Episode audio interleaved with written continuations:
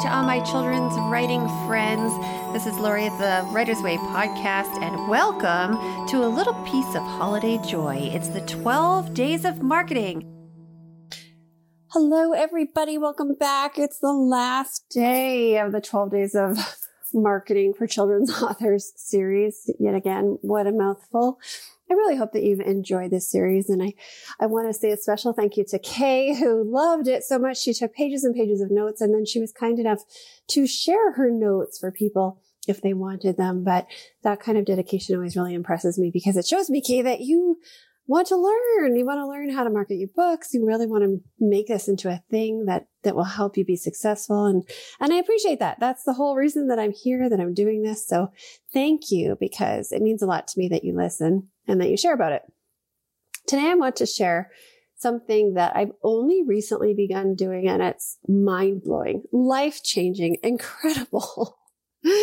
and I can't believe that I wasn't doing it sooner.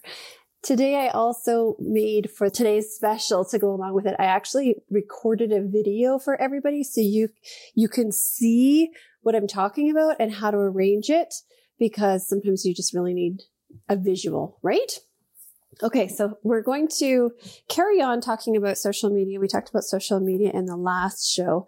And if you listened, do you remember I talked about four post types? So awareness, where people get to know you, like you, trust you. They get to understand you're an author. They get to understand your mission, your passion, your target audience, all that kind of stuff they get to know about you in the awareness posts, right? The next kind was engagement. So with engagement posts, you are posting strictly for likes, for comments, for shares. It's strictly for algorithm juice. Okay. I went over this in the last show. If you didn't listen, go listen. The next kind, and this is uh, often where people, especially new authors, get stuck. It's the sales and promotion type posts. And this is by my book. And a lot of authors get stuck here because they see the other authors that are stuck there posting and they think, well, that must be what works.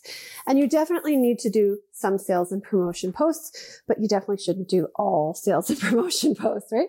And then the fourth type that most people don't even hit on or realize they need to be doing is growth posts. So growth can be two things. Grow your following or your audience or your channel, whatever you call it, right? Grow the people who subscribe to you and follow you or grow your email list. And so again, those are people who subscribe to you and that, that will get your emails week after week. And so you should definitely be doing both of those things, especially the email list. I would default to growing your email list. If you could only do one, that's what I would default to. I think you know that about me, right?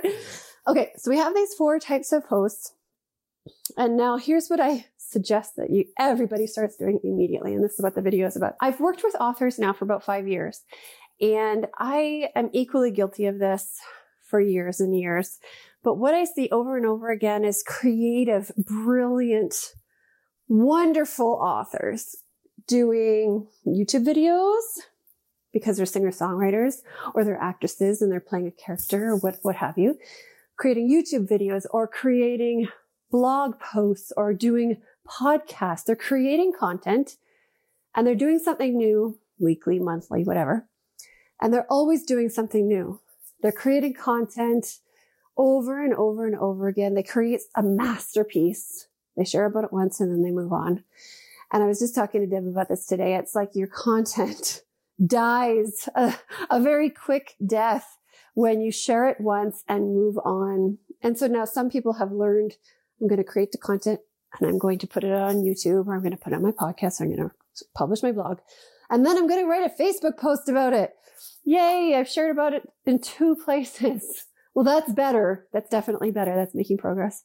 Maybe you're thinking, I, but Lori, I also, I also share it on Instagram. I put it on my stories. I make a reel about it and I share it to my email list. Winning. High five, right? And that's better. Yes, that's definitely better. But today we're going to go one step further. Actually, we're going to go like a hundred steps further. It's going to be so good. Okay. I need to calm down because it's very exciting for me. Okay. So you create your content and now, um, I'm going to spin in a, a I'm going to spin in something a little bit extra here just because why not? It's the last day I can do that. When you create your content, and this is what I cover in the content market course that I have, And maybe I'll add two today's specials. Maybe I'll put that on for a discount so that you can have two specials today. Anyway, in the content marketing course, I teach you to create a pillar piece of content. And so that would be your video or your blog or your podcast. Usually um, with authors, it's a written piece of content because we're writers, but we're also creatives. And so often it is a YouTube channel or a podcast, something else.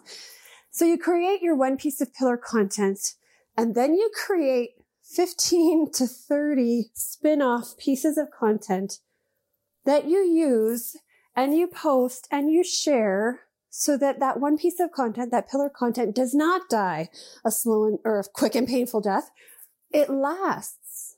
Okay. So this is something like an audiogram and that can be for your video or your podcast, like a 30 second audiogram. It's a quote post where you pull something you said in the video or in the podcast and you create a quote out of your own words. It's maybe a meme, a poll, an email, a Pinterest pin, tweet, all these things. And I'm not even joking when I say 15 to 30. Okay. Lots of pieces of com- content from your one piece of pillar content. There we go. I distilled that course into two minutes.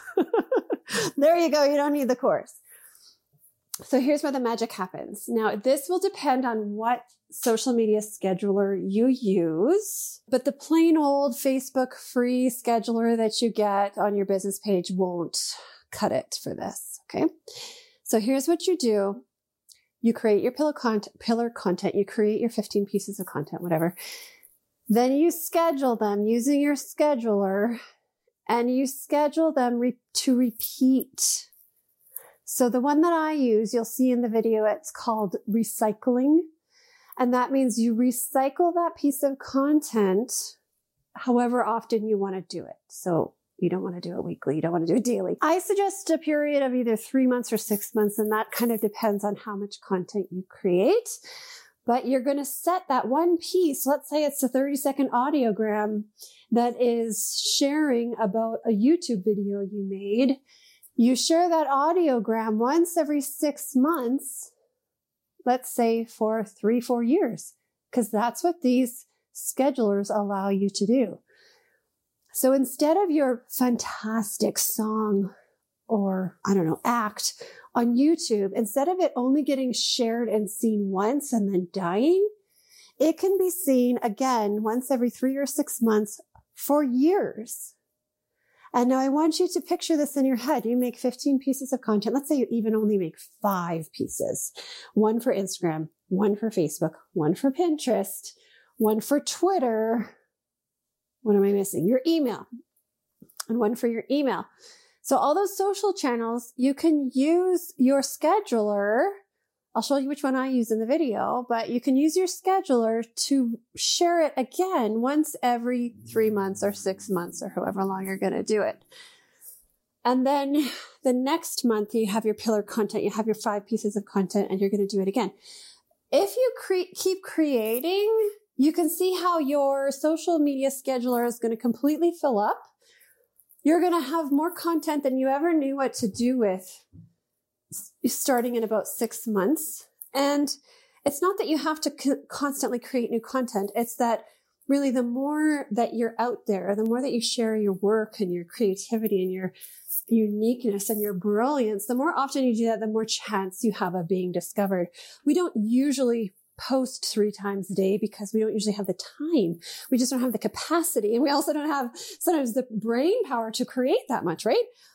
But if you are reusing your content every six months and still creating some content, the content bank, so to speak, is going to grow and grow and grow. And in a shorter time than you realize, you're going to have so much content out there and people will find it and they will follow you and they will get to know you, like you, trust you. If you have those growth posts, they're going to grow. They're going to get on your email list. If they have, if you have those engagement posts, you're going to get more algorithm juice and your posts will just naturally be cycled out to more and more accounts and more and more people who like stuff like your stuff. And you're going to grow. And, and I really hope that you can see the potential in this strategy. When I talk about this in strategy sessions, I can see oh, authors' eyes kind of widen as they sort of register the fact that even if you only make content for the next six months and then recycle it, you know, I really think you could get away with three months too. But whatever, whatever you want to do, whatever feels comfortable for you, even if you only made six months worth of content and then it just recycled and then you would add in maybe a holiday post here, Valentine's Day post there, a welcome back to school post, you know, what, what have you. People will not remember it. A, they're not going to remember this looks a lot like the post that she posted six months ago. In fact, I think it's the exact same thing. What is this person thinking that they can reuse the same post? No, no, nobody's going to remember. No one's going to notice. If they notice, generally what the reaction is, oh, wait, I meant to buy that book or I meant to follow that author. I meant to go find that video, like whatever it is. It's thanks for the reminder. That's the idea. It's not, how dare they repost this? It's thank goodness I have been looking for this artist and I couldn't find them. And I'm so happy that this came across my feed again because I remember the exact thing. Okay. So at the very bare minimum, you can make three months worth of content you could recycle it every three months. It would just grow and grow. Your audience would grow and grow. Your email list would grow and grow.